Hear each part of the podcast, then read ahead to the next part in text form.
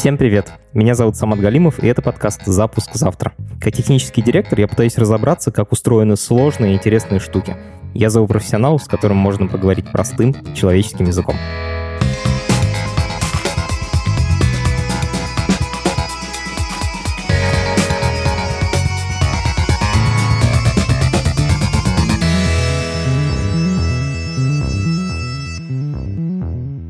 Я не могу больше повторять эти слова, но Юля меня заставляет. Пожалуйста, ставьте нам оценки и комментарии. Пять звездочек — это лучший подарок Юли на день рождения. Мы в этом подкасте уже много раз затрагивали машинное обучение.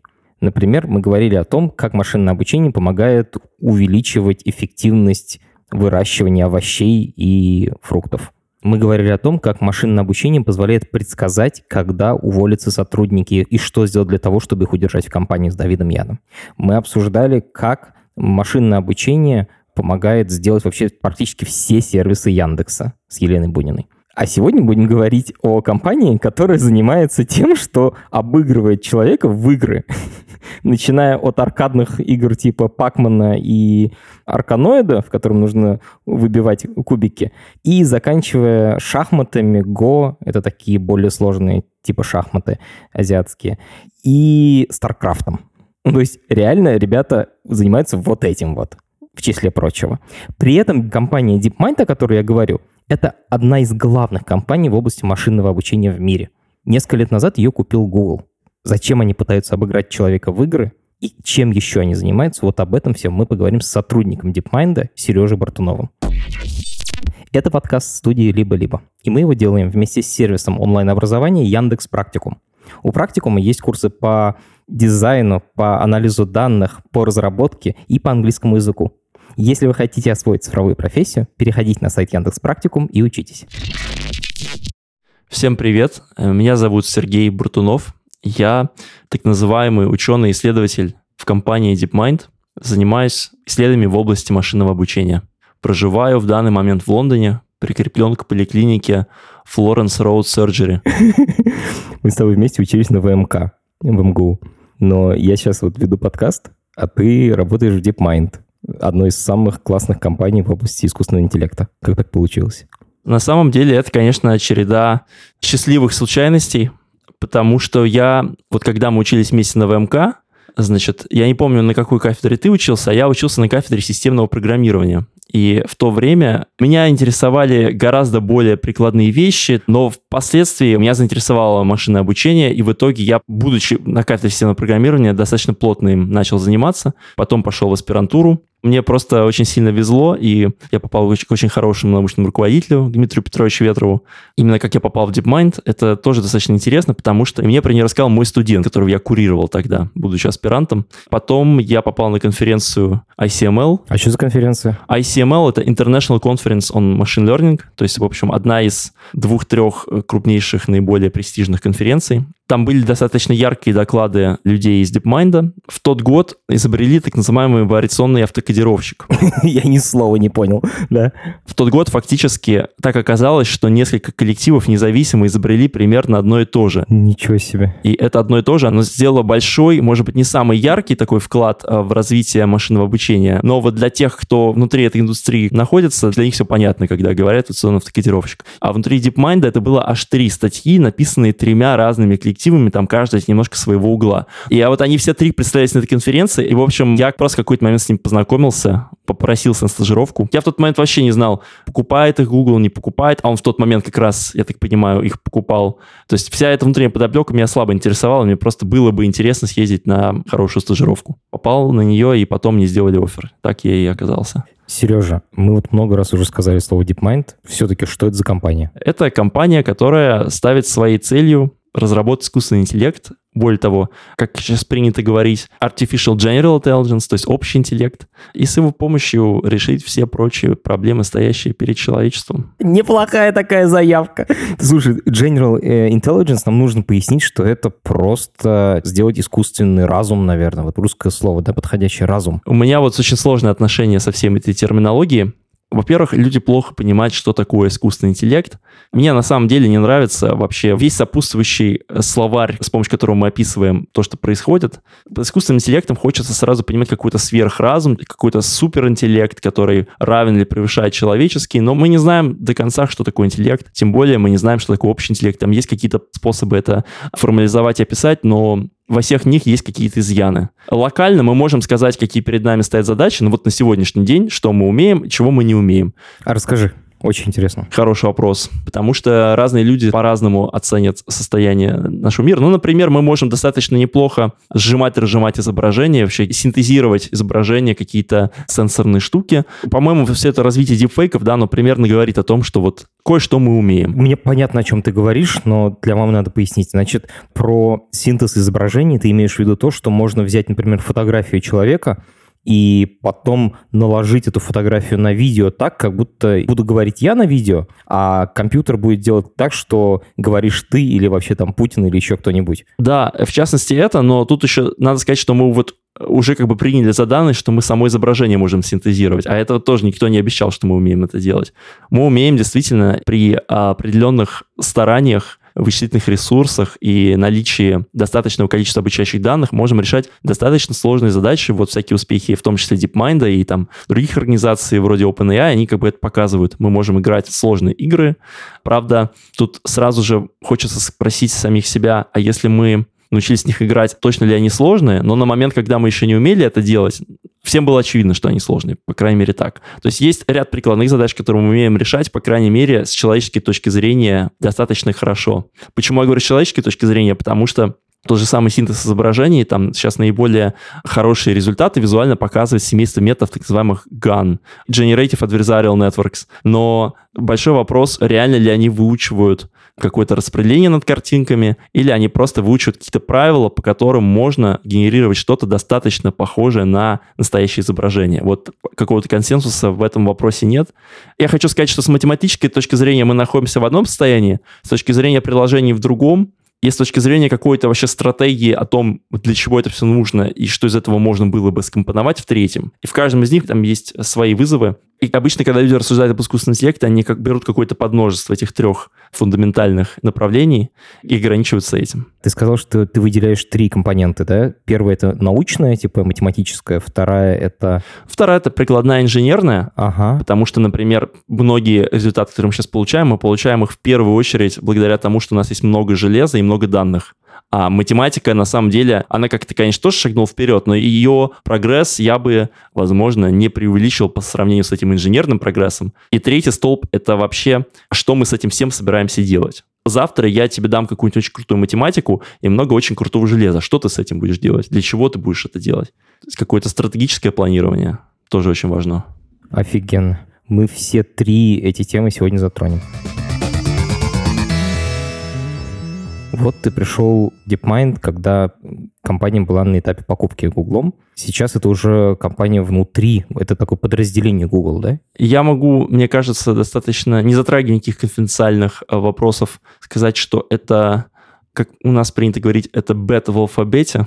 То есть это какая-то буква в алфавите, но больше, пожалуй, ничего не, не могу сказать на эту тему. Я могу сказать, что я, как сотрудник, вот в моем контракте написано, что я работаю в Google UK Limited. Класс. Я сейчас начну вот с такой человеческой стороны, может, даже со смысловой, то, что ты назвал третий пункт, да? DeepMind известен тем, что он обыгрывает человека в компьютерные игры. Это, наверное, то, через что все люди слышали это слово хотя бы раз в жизни.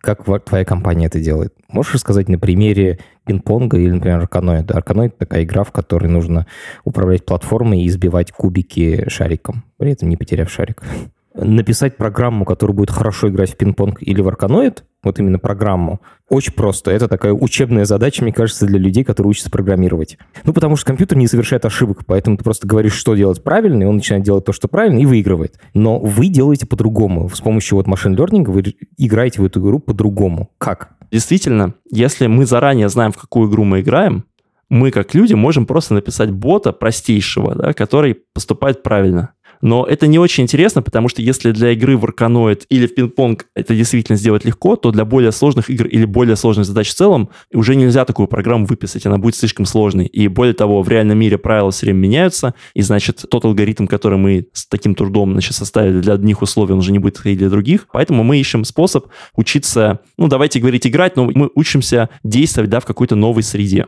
И делается это в наиболее сложном варианте, который делает наименьшее количество допущений относительно задач, которые мы решаем, это при помощи парадигмы reinforcement learning, то есть обучение с подкреплением. То есть предполагается, что наш агент, он может взаимодействовать со средой, совершать некоторые действия, получать за это некоторые награды. И его цель эти награды максимизировать. Причем крайне важно понимать, что награды — это тоже такая штука, э, если бы награды нам поступали всегда немедленно, нам было бы достаточно легко учиться.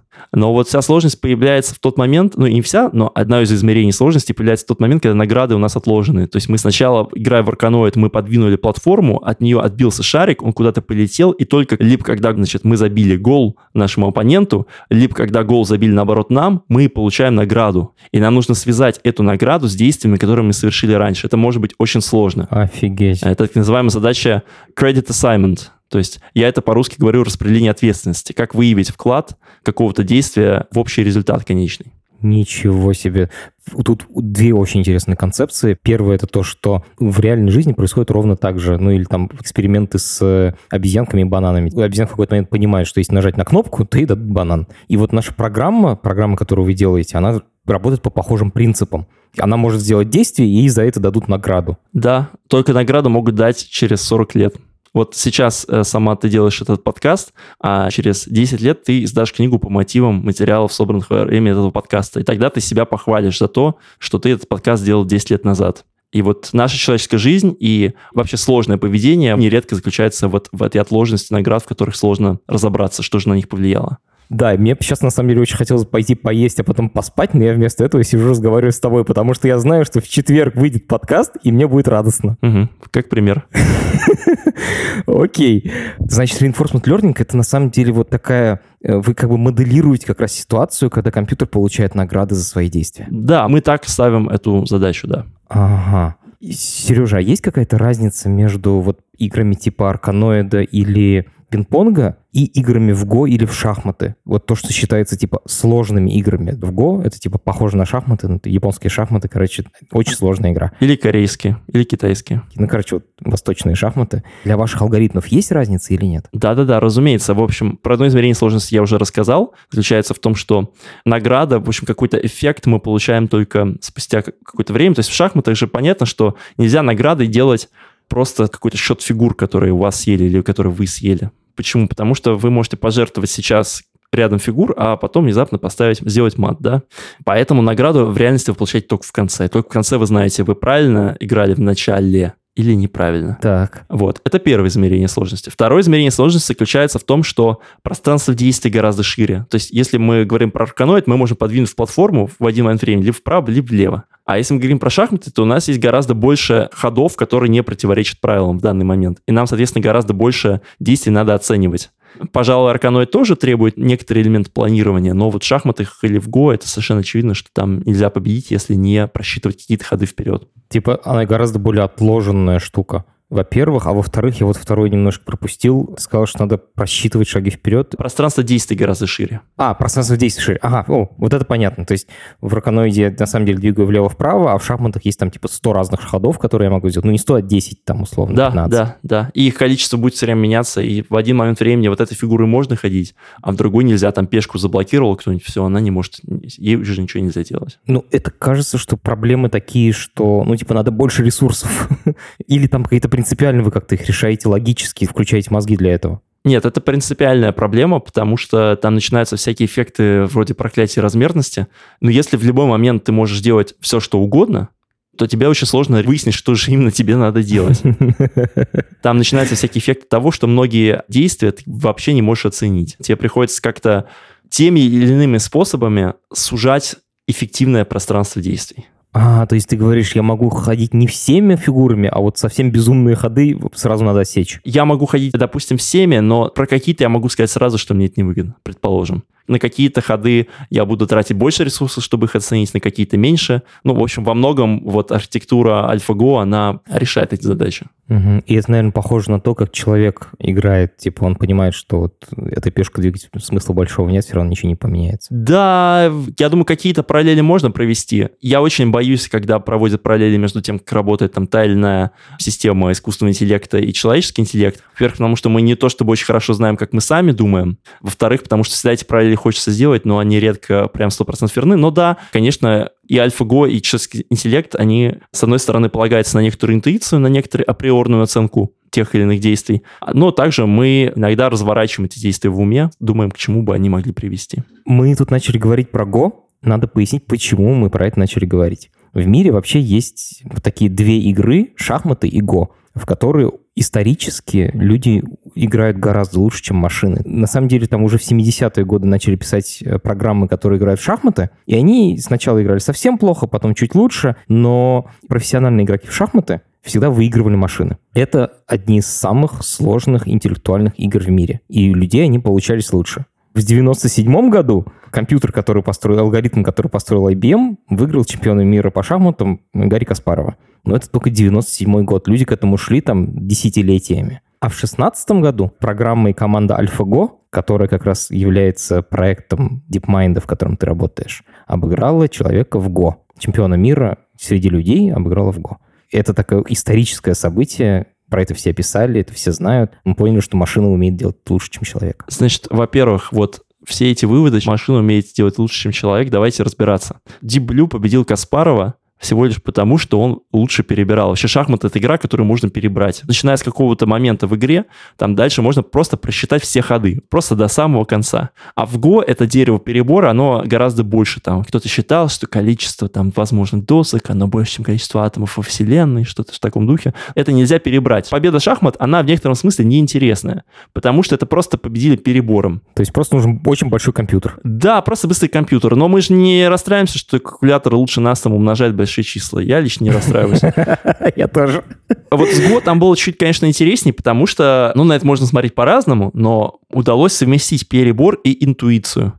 То есть все-таки то, за что отвечал нейросеть, ну, по крайней мере, в AlphaGo, с одной стороны, за интуитивную оценку полезности тех или иных ходов, тех или иных состояний досок, то есть там вероятность, которой фактически этот ход или эта доска, она ведет нас к победе. А с другой стороны, имел место перебор, который, да, хорошо, нам кажется, что этот ход там хороший, но давайте попробуем, это же всего лишь интуиция, мы же не знаем наверняка. Это то, что, только то, что нам кажется. А давайте мы попробуем проверить нашу гипотезу, давайте сделаем вид, что мы делаем этот ход, а что же может сделать наш соперник? А чем мы на это можем ответить? И мы строим такое небольшое дерево перебора, которое в какой-то момент по некоторому критерию мы все-таки останавливаем. Но в каждом листе этого дерева перебора у нас все равно есть наша интуитивная функция, с помощью которой мы оцениваем выгоду этого хода или этого состояния доски. И это уже достаточно круто, потому что с долей некого такого нехорошего спекулирования можно сказать, что здесь есть элемент интуиции, и это здорово. А сейчас тот жанр, когда я рекламирую самого себя.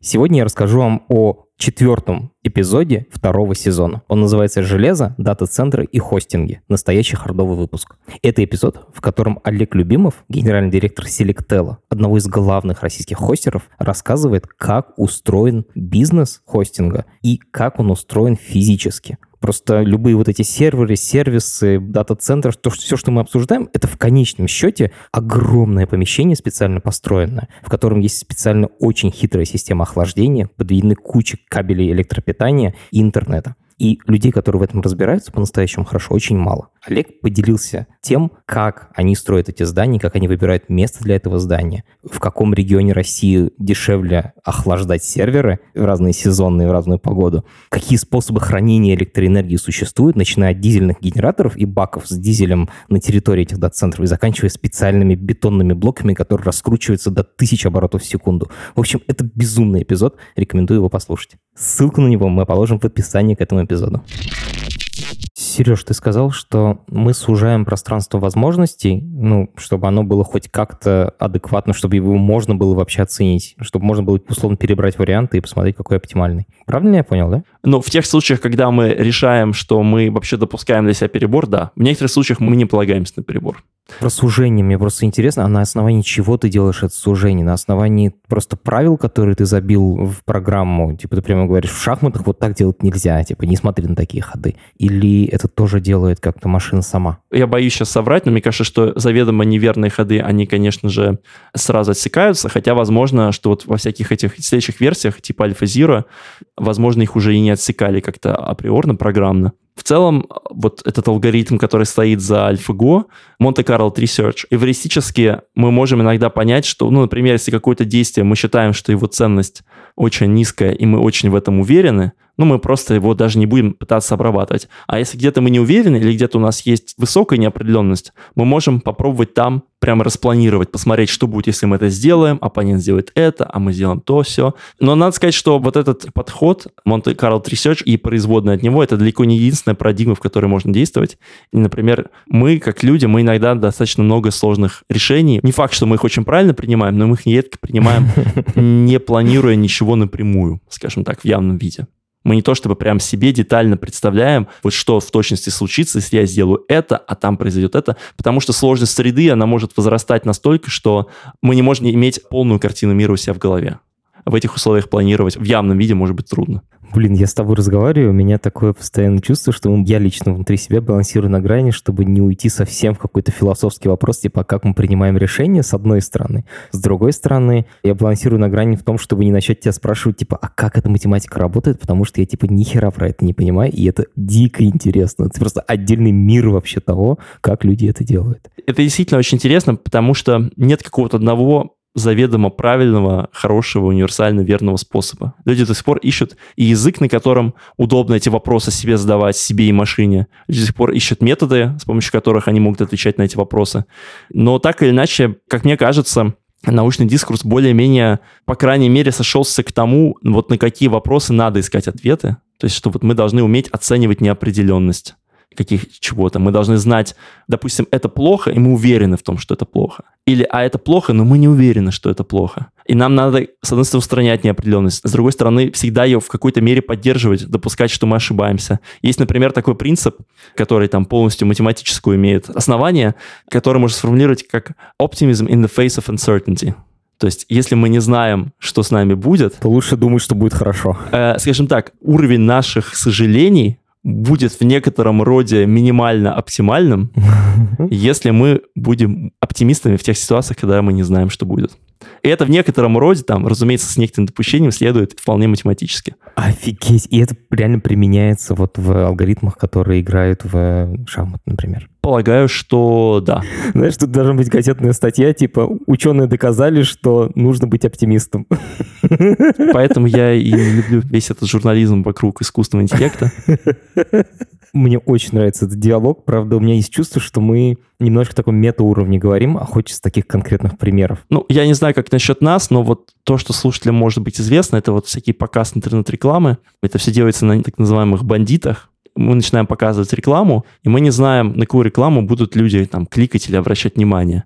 Даже если на какую-то рекламу вот сейчас кликнули один раз, мы же не знаем, это случайно или потому что реклама действительно какая-то очень хорошо работает. И там как раз применяются вот эти алгоритмы, которые поддерживают определенный уровень неопределенности относительно полезности, качества каждой рекламы. И не все некоторым образом эту неопределенность как-то значит, меняют, зависит от того, как люди на это кликают.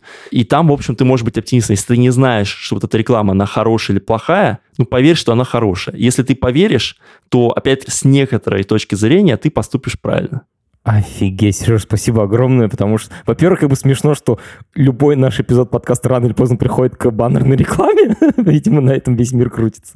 А во-вторых, что вот такая, типа, теоретическая штука, типа, определенность, неопределенность, как вы делаете выборы, она, оказывается, вот так вот жестко приземляется в реальность. Если не уверен, что надо показывать, покажи рекламу и пойми, что с ней, какая она. Угу, угу. Если возвращаться к э, игре в Go, компьютер играет в эти игры, в шахматы или в Go, вообще в отрыве от того, как играли люди когда-либо. Или старые партии, которые записаны у нас ну, есть в книгах, э, значит, в чемпионатах записываются обычно партии, они как-то используются? Нет, они, конечно, использовались в начале, а потом от этого удалось отказаться. Это, кстати, очень сильно помогло. Действительно, первые версии AlphaGo, насколько я понимаю, они были предобучены на некоторых записанных партиях, довольно быстро там подключили элемент self-play, то есть когда сеть играет сама собой и там против самой себя учится выигрывать, тем самым совершенствуясь. В целом сейчас, по крайней мере, если мы говорим про, про такие настольные игры, то там удалось отказаться от использования вообще каких-то данных для обучения. Там просто путем обучения целой популяции таких виртуальных игроков, которые друг с другом играют, учатся выигрывать, там удается превзойти все системы, которые а, обучались на каких-то человеческих партиях. Офигеть. То есть, если раньше мы смотрели на то, как играют лучшие игроки и пытались делать как они, то теперь мы просто берем там миллионы виртуальных игроков, то есть внутри машина играет сама с собой. Думаю, что не миллионы все-таки. Я не беру сейчас ага. сказать, сколько точно, но вряд ли миллионы. Ну, то есть какое-то большое количество виртуальных игроков, и машина играет сама с собой и учится по мере того, типа выбирает лучшие ходы. Ну, там происходит некоторый такой отсев, да, лучших и худших игроков, и лучшие игроки, они там тоже становятся сильнее. За этим всем тоже стоит достаточно интересная математика, потому что в некоторых играх это не факт, что приведет к тому, что вся популяция станет сильнее, там есть так называемые нетранзитивные игры, типа камень, ножницы, бумага, где сильные игроки, они сильные только в контексте всей прочей популяции. Но поскольку там все друг с другом все время играют и чему-то учатся, то то, что сейчас сильное, оно внезапно становится слабым, а слабое становится сильным. Получается так, что популяция в общем, она не становится сильнее что там все время просто происходит какое-то смещение трендов. Таких игр достаточно много. Поэтому не бывает чемпионов мира по камень, ножницы, бумаги. Ты можешь стать чемпионом мира в данном сезоне, а в следующем сезоне уже все поменяется. Даже правила не поменяются, просто поменяется то, как играют все-все другие. Обалдеть. Кстати, тоже достаточно важно сделать этот комментарий, что в случае с игрой в Go мы можем моделировать действия среды. Мы можем понимать, как устроена среда. Даже если она содержит в себе какого-то мощного оппонента, ну, все равно это оппонент он один, он понятный, мы наблюдаем, мы имеем доступ к полному состоянию нашей доски. А вот в какой-нибудь игре StarCraft там есть так называемый туман войны. Уже только поэтому мы не знаем, что делает наш оппонент. Следовательно, у нас появляется опять вот эта проклятая неопределенность, и нам нужно действовать, исходя из нее. Это означает, что перебирать становится, ну, практически... Совсем бессмысленно. Невозможно. Нужно делать это совершенно другим каким-то способом, возможно. И следующие итерации вот этой AlphaGo, AlphaZero и сейчас Muser, они, в общем, в этом направлении отчасти и двигаются. Я все это хочу сказать, что здоровый человек, наверное, рад был бы перебирать все, там, совмещать интуицию с перебором, но мы не имеем возможности перебирать. Наша жизнь настолько многогранна, и больше того, мы не знаем, это очень важно. У нас нет наград. В отличие от компьютера, у нас нет наград у нас есть какие-то награды, нам всем там что-то нравится, нам не нравится, когда нас бьют, нравится, когда нас там целуют, предположим, и то, и то смотря кто, правда ведь? Но за пределами этого мы как бы немножко сами себе устанавливаем наши награды, это наша личность в каком-то смысле, она и представляет из себя вот эту модель ценностей, модель наград, и гораздо-гораздо сложнее. Тут действительно начинается какой-то мета-уровень, от чего мне хотеть а каким наградам мне стремиться. Хорошо, у меня есть машина по оптимизации наград, но что же для меня есть награды? Вот это очень серьезный вопрос. А, это уже экзистенциальный вопрос, к нему мы сейчас подходить не будем. Это как бы это вопрос, который не имеет ответа. Очень интересно про StarCraft, ты упомянул. Есть игры такие классические, типа умные, интеллектуальные для высоколобых. Ну, типа, я имею в виду шахматы, Go, вот это все. А есть StarCraft. Это игра, в которую играют там подростки, которые вместо того, чтобы учиться в нее играют. Еще это такой competitive спорт. Это стратегия, в которой нужно двигать юниты, там создавать какие-то здания, строить и дальше мочиться. А у вас была команда, которая занималась игрой в Go, а есть команда, я так понимаю, до сих пор, которая занимается игрой в StarCraft и делает алгоритм, который лучше всех играет в StarCraft, ну или пытается. Ну, можно так сказать, да. Это компьютерная игра. Она что, сложнее, чем шахматы? Ну, она определенно сложнее, чем шахматы, по крайней мере, в ряде своих аспектов. Как я уже говорил, в шахматах мы видим доску, от нас невозможно скрыть, что там происходит да, на другой стороне доски. А в StarCraft очень даже возможно, и в этом, в общем, большая часть игры и заключается. В том, что там нужно все время шпионить за своим соперником, знать, что он делает, потому что, глядя на то, какие здания он строит, каких юнитов, мы как бы можем садаптировать свой так называемый build, в этой терминологии называется, свой build order, вот, чтобы наиболее хорошо хорошо бороться со своим противником. Во-вторых, она гораздо длиннее, эта игра. Наша награда становится еще более отложенной, пространство действий во много раз шире, потому что понятно, что мы можем выделять этих юнитов, таких сяких, строить здания там или там на пол клеточки вправо.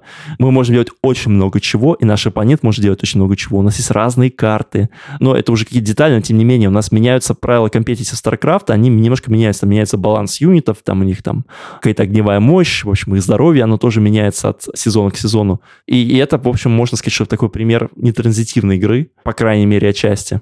Оптимальность стратегии, она напрямую завязана на то, как играют остальные игроки. Эта игра однозначно имеет те измерения, в которых она сложнее, чем шахматы. Я тут понял, что шахматы еще это игра, в которой люди делают ходы по очереди. Типа ты сделал ход, машина сделала ход, ты сделал да, ход. Да, да, да. А в StarCraft е ты как бы непрерывная, она больше похожа на жизнь в этом плане. Ты всегда можешь что-то делать. Это правда, да. Нейросеть учится по мере того, как она решает задачи или там смотрит, как кто-то другой играет. Это одна и та же нейросеть учится и играть там сначала в шахматы, потом в StarCraft. Это какой-то дальний потомок, прямой потомок, в смысле, он знает, как играть в э, пинбол или уже нет? Или он забыл уже это? В целом, мы играем все все время разное, разные люди по-разному дадут свою оценку, но я считаю, что мы достаточно сильно затачиваемся под каждый конкретный проект. Но мы также все время стремимся этого делать как можно меньше, потому что в этом-то и весь смысл. Но однозначно, вот ты очень хороший задал вопрос, потому что это большая проблема одновременно играть в разные игры, одновременно решать разные задачи. Они как бы вступают в некоторый конфликт, его нужно очень грамотно уметь разрешать, и это прям отдельная задача машинного обучения. Даже если мы ни про какие игры не говорим, а просто мы хотим классифицировать изображение, но только изображения у нас, они как бы постепенно меняются. У нас добавляются новые классы, а какие-то удаляются, а потом у нас мы там в течение времени, допустим, классифицируем машины, а машины, они все время какие-то новые выпускаются, но остаются и старые в том числе. Вот эта проблема интерференс, она вполне актуальна, да, что новые знания, они конфликтуют со старыми, старые вымываются новыми, их надо как-то всех консолидировать и в то же время желательно еще и выигрывать от того, что мы решаем много разных задач. Это все открытые вопросы, над которыми все работают, включая нас. Офигеть. То есть это нерешенная задача, и я так понимаю, что сейчас каждая нейросеть, она заточена вот под конкретную задачу, и нейросеть, которая умеет делать много разных вещей одновременно, это какая-то вот прям совсем новая область. Она не то чтобы новая, но это действительно не то чтобы мы могли много действительно разных задач решать чем-то одним. Да, это я бы такого вывода не смог сделать. То есть это скорее вы, как ученые, э, решая один класс задач, вы уже лучше понимаете, как решать следующий класс. Хочется, по крайней мере, в это сильно верить. Ну, в целом это так, потому что, например, в том же StarCraft там используются некоторые классы моделей, которые, они адаптированы под свою задачу, но их придумали для совершенно других задач. Да, в этом смысле преемственность есть. Но вот если мы возьмем какую-то совершенно другую новую область, там с большой вероятностью придется какую-то более специализированную а, архитектуру искать, а, чтобы она лучше работала. Хотя тоже не совсем так. Вот буквально на днях выйдет статья а, нашего, кстати, однокурсника, моего друга, который сейчас в Google Brain работает. И, в общем, они этот тезис стараются ставить под сомнение. Так ли сильно на нас специализироваться? Так, вот мы сейчас с тобой говорили про игры, значит, мы начали с совсем простых игр, в которых можно только э, эту панельку двигать налево и направо, да, пинг-понг. Дальше перешли к сложным играм, типа шахмат, но у них, оказывается, можно перебирать. В Го перебрать нельзя, но тоже у них научились играть. Потом начали играть в StarCraft, которым уже можно бесконечно играть, и есть туман войны. И вот после этого, я так понимаю, начинается реальная жизнь. Это вот такой переход. Для этого делается это как бы, это ступенька. То есть мне просто очень интересно, зачем мы играем в игры какая практическая польза человечеству от этих побед? Я скажу так, опять-таки, это сейчас я не, не озвучиваю официальную там э, какую-то стратегию DeepMind, но мне кажется, что мы играем в игры, потому что это очень удобный полигон для оттачивания наших методов. Потому что игры, в отличие от реальной жизни, можно отмасштабировать и ускорить. Можем запустить там вот миллион старткрафтов на каких-то серверах, поиграть в них, ускорить эту игру, нам же ничего не мешает. И это дает нам очень много опыта, на котором мы можем обучиться тем самым опробовав какие-то свои методы. А в реальной жизни вот у человека есть сколько там? 80 лет, 100 может быть. И это все время, в течение которого мы учимся. Я просто хотел бы пояснить, что компьютерные игры — это здорово, но DeepMind и вообще как бы весь дискурс в нашем сообществе исследователей искусственного интеллекта, он потихоньку не то что смещается, он расширяется в сторону самых разных приложений. Игры — это то, возможно, чем DeepMind себе зарекомендовал, но вот недавно у нас был очень большой успешный проект про протеинфолдинг, про свертку белков, но, несомненно, многое, что было опробовано просто ранее, опыт, конечно, пригодился там. У того же DeepMind вышло несколько статей, так или иначе, связанных с физическими приложениями. Вот, кстати, я знаю коллектив, работающий в высшей школе экономики на факультете компьютерных наук, которые занимаются физикой высоких энергий. И они там регулярно в своих исследованиях используют очень много машинного обучения, там очень много генерации изображений. Придумывалось это все, ну, не то чтобы совсем для баловства, но без какого-то такого серьезного очень применения. И долгое время люди там просто какие-то интересные картинки генерировали, там, красивые. А ученые тем временем взяли и адаптировали это для симуляции каких-то своих там процессов физических. И это им помогло.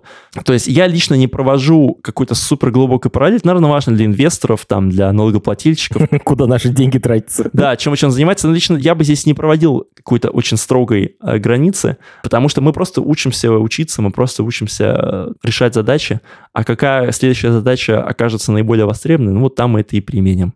Не всегда это потребует такого уж прям большого с нашей стороны, в общем, изменения подхода. Офигеть. То есть игры — это удобный полигон, на котором можно тренироваться, решать эти задачи с помощью компьютера. Да. Ты несколько раз сказал протеины, белки. Что это за задача, зачем она нужна и как тут участвует эм, алгоритм машинного обучения? Но здесь я, значит, проявлю свою полную, значит, некомпетентность, несостоятельность. Фундаментально мы, как органические существа, все, что у нас происходит, это то или иное сворачивание белков. Вот у нас там растут мышцы, да, какие белки сворачиваются. Какое-то лекарство принимаем, это тоже там частично какие-то молекулы, которые составляют белки, в общем, там каким-то образом себя вести. Задача сводится к тому, что у нас есть белок развернутый линейно, Представь себе, что вот мы его отпускаем, и он по каким-то законам сворачивается. Ну, потому что там какие-то молекулы, они любят с другом соединяться. В общем, там есть какие-то энергетически более вероятные, более эффективные состояния и менее. И есть какое-то наиболее энергетически эффективное состояние, в которое белок хочет прийти по одномерной структуре надо предсказать его там 3D-структуру, вот когда он уже свернется. Офигеть. Так. А, я знаю, что это очень важно для всего на свете, но я не могу сказать ничего конкретного. Окей. Да, это одна из фундаментальных задач, которую пытается решить человечество. Если мы научимся быстро и качественно это делать, то мы там лекарства начнем быстрее изобретать, э, с болезнями бороться, много всего. Это фундаментальные механизмы, которым наше там тело функционирует, и было бы неплохо в нем разобраться. Я так про это думаю. Так, причем здесь алгоритм машинного обучения и проект AlphaFold? При том, что очень сложно это делать без машинного обучения. Я так понимаю, что исследовать вот этот белок, получившийся, в общем, на это надо потратить много денег, и вроде как до там, появления AlphaFold, условно, вот если какой-нибудь человек идет в аспирантуру, у него вполне тема диссертации может быть сворачивание какого-то конкретного белка, ну или там нескольких. Вот он получается, там 3-4-5 лет своей жизни потратит, чтобы свернуть 3-4-5 белков каких-то. Это очень дорого. Офигеть, то есть человек, ученый, он сначала как бы в школе 10 лет отучился, потом в универе 5 лет отучился, потом у него аспирантура, и вот в этой аспирантуре 30 лет жизни человека, взрослого, которого мы себя одеваем, кормим за, за счет бюджетных денег, она уходит на то, чтобы свернуть 5 белков. Да, условно. Ну, наверное, там не только ему нужно свернуть, ему, наверное, надо еще там что-нибудь понять про то, почему так и не иначе, но тем не менее, мы могли бы очень сильно ускорить этот процесс. Представляете себе, место года, ну, ну допустим, я, я не знаю, сколько работает AlphaFold для прямо крупных э, каких-то, значит, белков, но я подозреваю, что неважно, если ты можешь ускорить там это, допустим, до дня или там до часа, ну это потрясающе совершенно. То есть речь идет о, о порядках, о десятках порядков да, да, да, ускорения. Да. Офигеть. Какой прогресс вообще?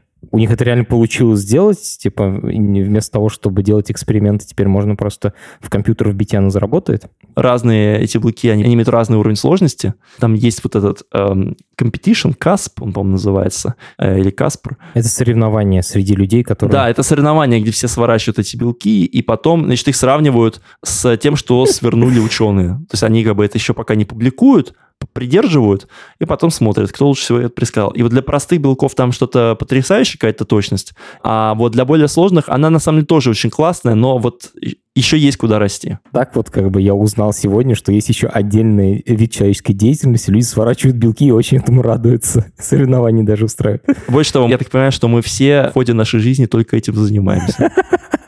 Сережа, можешь привести аналогию? Чем эта задача? Я понимаю, что ты уже несколько раз повторил, что ты лично этой задачей не занимаешься, но ты все равно в этой теме гораздо лучше меня разбираешься. Чем эта задача похожа на игру в Go, например, или в игру в StarCraft? У нас есть комбинаторное пространство свернутого белка, вот эти 3D-структуры. То есть чисто так формально молекула может там занимать очень много положений какая-то конкретно там, или атом, в общем, вот эти единицы. И, конечно, комбинаций их очень много, в которые белок может свернуться. Их очень много, а это значит, что, опять-таки, такие комбинаторные задачи в худшем случае их надо решать перебором. Ну, мы знаем прекрасно, да, что перебор, в общем, все вот это экспоненциальные, да, рост сложности, это все плохо кончается, точнее, никогда не кончается.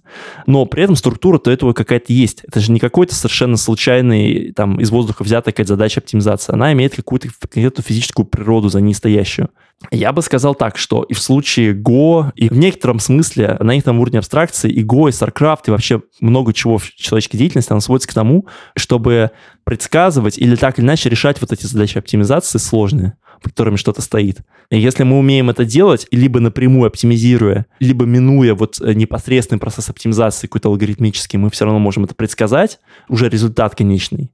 Я бы сказал, что это очень важно. Даже сложно сказать, где это не нужно. Просто буквально все в нашем мире, так или иначе, в общем, это результат решения тех или иных задач оптимизации. Вот, кстати, я забыл упомянуть проект, в котором занимался конкретно я, который тоже имеет очень большую полезность, без всяких кавычек. Это проект по комбинаторной оптимизации. У нас вот статья вышла в начале года. На архиве скоро, надеюсь, она появится еще в каком-нибудь издании, где мы показываем разные задачи планирования, например, задача планирования дата-центра, да, где поставить какой компьютер. Миллион задач, которые надо решать всем постоянно, там, планирование всяких авиарейсов, и в том числе сворачивание белков, это некоторые задачи оптимизации. Их, конечно, надо очень по-разному решать, потому что по природе своей не отличаются. Но вот если мы научимся решать одни, другие, третьи, это же прекрасно. Это нам очень много чего может дать. Сейчас, мне кажется, я тебя наконец-то понял. Вообще любую задачу на свете можно просто решить, перебрав все варианты. Проблема в том, что этих вариантов так много, что никакой человек и никакой компьютер никогда в жизни не успеет перебрать все варианты. Да, совершенно верно. И ценность нейросетей, того, что вы делаете, что вы учите машину предугадывать оптимальные варианты, не делая перебора основываясь на предыдущем опыте. То, что человек называет интуицией, вы учитесь повторять с помощью компьютера. Это все-таки всего лишь один из срезов, но это, безусловно, верный срез. Мы, разумеется, стараемся выучить такую структуру задачи, знание которой позволяет нам там меньше или почти что-то не перебирать, а по возможности, да, просто предсказывать.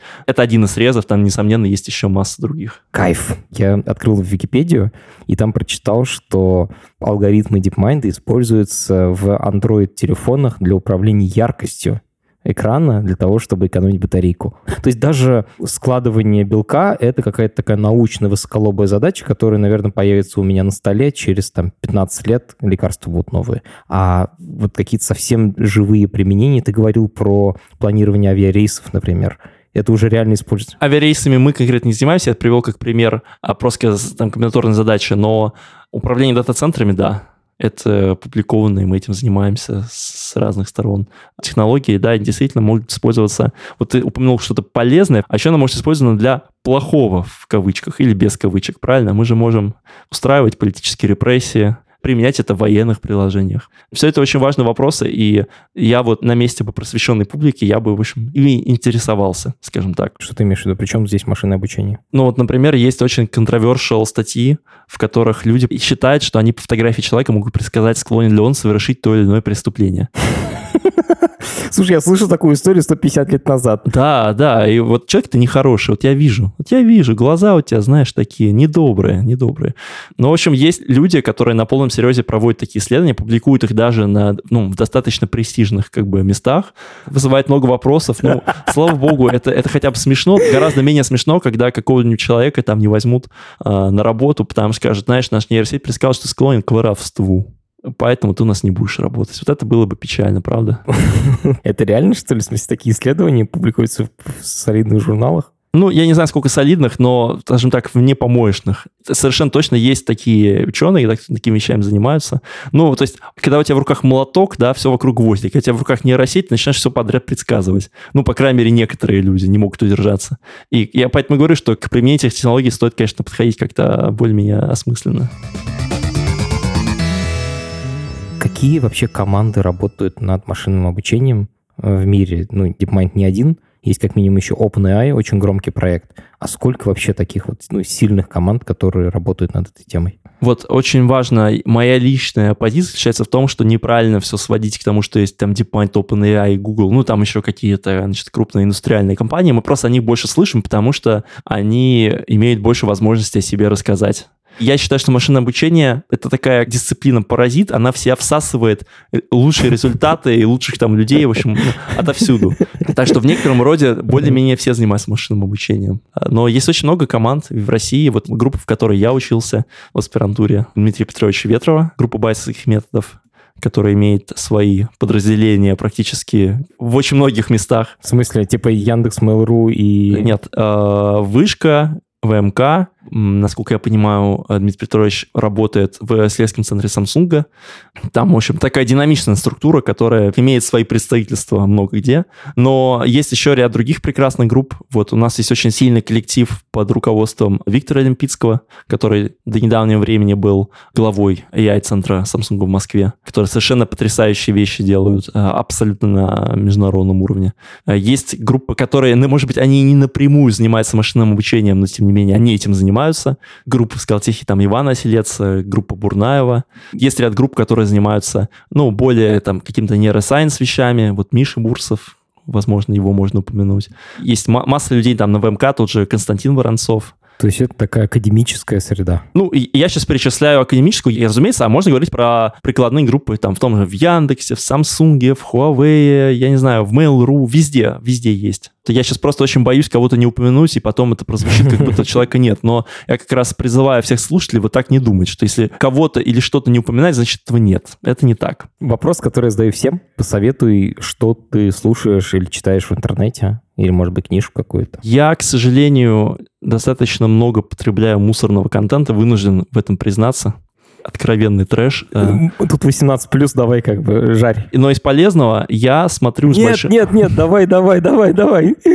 Какие, на какие паблики ты подписан?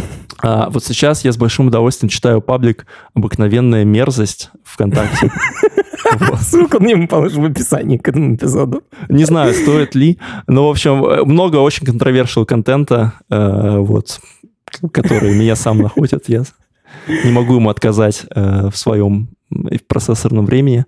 Но если говорить про серьезно, про то, что я могу рекомендовать как бы людям, я с большим удовольствием сейчас э, смотрю курс лекций, можно так обобщить, по политике Ельского университета от Иэна Шапира. Очень интересный курс, проливает очень много света на ряд событий, в том числе происходящих в нашей стране отчасти. Он в основном сфокусирован, конечно, на других странах, но тем не менее.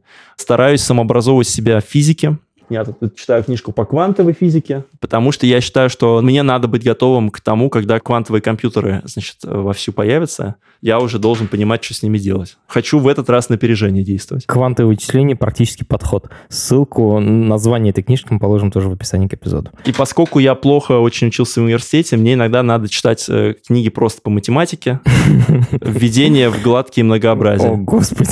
Название этой книги мы класть в описании эпизода не будем. Сережа, спасибо тебе огромное, что ты нашел время, и было дико интересно. И тут и математика, и какой-то такой мета-мета-мета уровень. Вообще кайф. Спасибо тебе. Спасибо, что пригласил, Самат. Всего доброго. А я хочу порекомендовать вам фильм на Ютубе. Он как раз про то, как команда DeepMind смогла победить человека в Go. Он называется AlphaGo Видео доступно на YouTube бесплатно. Ссылку на него мы положим в описании к этому эпизоду. Это подкаст студии «Либо-либо», и мы его сделали вместе с сервисом онлайн-образования Яндекс Практикум. Над подкастом работали редактор Юлия Яковлева, продюсер Павел Боровков, звукорежиссер Нина Мамотина. За джингл спасибо Алексею Зеленскому.